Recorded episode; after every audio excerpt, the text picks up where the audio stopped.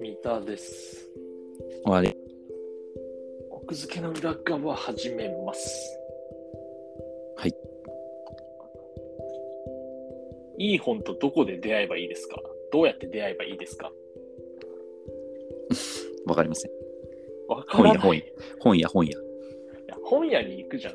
うん。なんか最近本屋に行ってうん。あ買うべき本がわからなくなってきたー。な。なんかうん。何を買おうかなって思って徘徊するんだけど、うん。結局買わずに出るみたいな。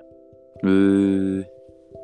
もしくは、なんかあの文庫の前から目星をつけていた本うん買っちゃうみたいな。それはあん行まってる本屋が良くないんじゃない行ってる本屋が良くない。まあ、うんいや、行ってる本屋は普通にあの丸善とかだから、ね、悪くはないと思うんだけど。ああ、そうだね。じゃあ、なんかあるね。 うん。だから小川君は、でもフィーリングだよな。本の、本との出会いは。まあでも、それで終わっちゃったら何もない。でもさ、あれなんだと思うよ。その、定点観測的なことが大事なんじゃないのえ毎週行くとかそういうことそう。えっと、いや、えっと、同じとこに行く。まあ、毎週っていう期間の面もあるけど、場所じゃない、まずは。あ同じ本屋に定期的に行くと。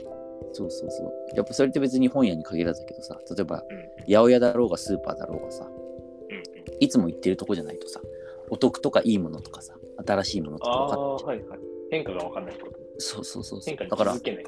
そう、だからなんか毎回違う本屋に行くとさ、なんか結構旅行行った時とか俺違う本屋行くように、結構違う本屋とか、そそこの本屋に行ったりすることもあるんだけど、旅行先の。うんやっぱりだから全然あって思うから、うんうん、なるほどね。そこでなんか新鮮に目についた本を買うっていう方法もあるけど、なんかいい本と出会うって意味だったらそのいつも行ってる本屋に行ってそうすると大体コーナーとかもわかるじゃん。うんうん。でそのいつも行くコーナーに行って良さげな本を選ぶとかさうーん、なるほどねうん。定点観測ね。そう大事なんじゃないあっち行ってこっち行ったりしてるとね結局なかなかいいこと聞きました。はいということで今日はこの辺で、もうちょっと話そう。 もちろんもちろんはいで、あの、まあ、新刊のいい本の見つけ方、うんまあ、本との出会い方はその定点観測が確かにいいなと思ったけど、お話聞いて今。古本のいい本のなんか目安みたいなのをこの前見つけた気がして、え具体ー的はいにはい。でよく言うのは、その、いや時の洗礼を得てる本っていうじゃん。うんうんうんうんだからその今も読まれだからその作者が亡くなってて今も読まれてる本みたいなさ。はいはい古典って言うよねそうそうそうよくねで、まあもう古典かな。で、その、それをさらに、こう、具体化していって、実際にそれを見つける目安みたいなのをうん発見したんですよ。おうブックオフオンラインで、うん本を探しますと。うんで、その時に、うんあのめちゃくちゃ売れた本って、うん大体105円になってるじゃん。はいはい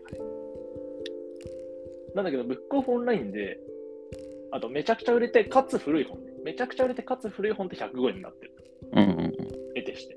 うんなんだけど、たまに、それこそな、なんか50、えっ、と、まあ、何十釣りくらいさ、釣られてて、うん。で、かつ、あのー初版が古い本なのに、105円になってないものがあるわけよ。あ、なるほどね。はいはい。それは、いい本なんじゃないか。いい本の目安をクリアしてるんじゃないかって思って。うんうんああいうのってななんで105円にならないんだろうって思うと、うん多分手放す人が少ないからなのかなって。うん。逆でしょ、その、まあ、手放す人が少ないっていうのもあるけど、やっぱり買う人が多いからじゃないの、基本は。ああ、そうだね。買う人も多いから、まあ両、両面だけど、より意味が大きな買う人が多いから。じゃないうんだからね、なんかさからね、すなわち、いろんな人が手に取るかうんら、うんいい本みたいなやつ。うん確かに。それは一つ目安としてあるかもね。これね、すごいいいのよ。なんかあの、ネットとかのいろんなその、目に触れるメディアやら媒体でさ、いろいろ本が紹介されてるじゃん。うんで新刊も多いけど、まあ、古い本も紹介されてたりして、うんでまあ紹介されてるから基本、まあ、いい本だと思うんだけど、うん。いや、そんなこと紹もな介い。されてるくらいだから そそんんななここととももなないい。 うんまあでも誰かがさ、紹介してるからさ、うんその人にとってはいい本なわけじゃん。うん。なんだけど、まあ、その目安として、ブックオフオンラインでその本調べたときに、うん110円じゃなければ、ちょっとその信頼度上がるかな。なるほどね。はいはい。それは面白いかもね。でかつね気づいたのが、うんあの供給が少ないとつまりあんまり重版かかってないと、うんそもそも品切れっていうはいはいはい。ことが起きちゃうんだけどうん。その時にその作者の他の作品を見てみるんだよね。うんうん。でその同じ作者さんの他の作品で例のあの105円になってない何十年も経ってるのに200円300円の本がポツポツあった時はうんもうその作家自体がもう信頼に足るというか、うんうんうんうん。なんかその一発屋とかの、なんか、大量に供給されなかった、なんかすごいマイナーな本、まあいい本なのかもしれないけど、さっき言ったブックオフ基準を使おうとすると、うんもう、ブックオフが取り扱ってないがゆえにわからないみたいなうんうんうん。ことが起きちゃうから、なんかその作者の他の本見たときに、例のブックオフ基準満たしてたら、ああ、まあ悪くないかな、みたいな。なるほどね。いやこれね、で実際にね、調べてみたのよ。というか、うん前々からこの傾向を薄々感じていて、はいはい。確かに確かに。うん、僕、田和田陽子の本結構読みたいなと思って、はいはい。で田和田陽子って、すごい昔から、てか昔の作品ばっかりばっかだから、うんその普通、こんなに古かったら105円、110円でしょって思って、ブックオフオンライン見るわけよ。うんうん全然ないんだよね。うん。うなんならなんか、400円とかさ、300円とか。ーん。うーん。え、これもう2、30年前なんですけど、みたいな。はいはいはい。なるほどね。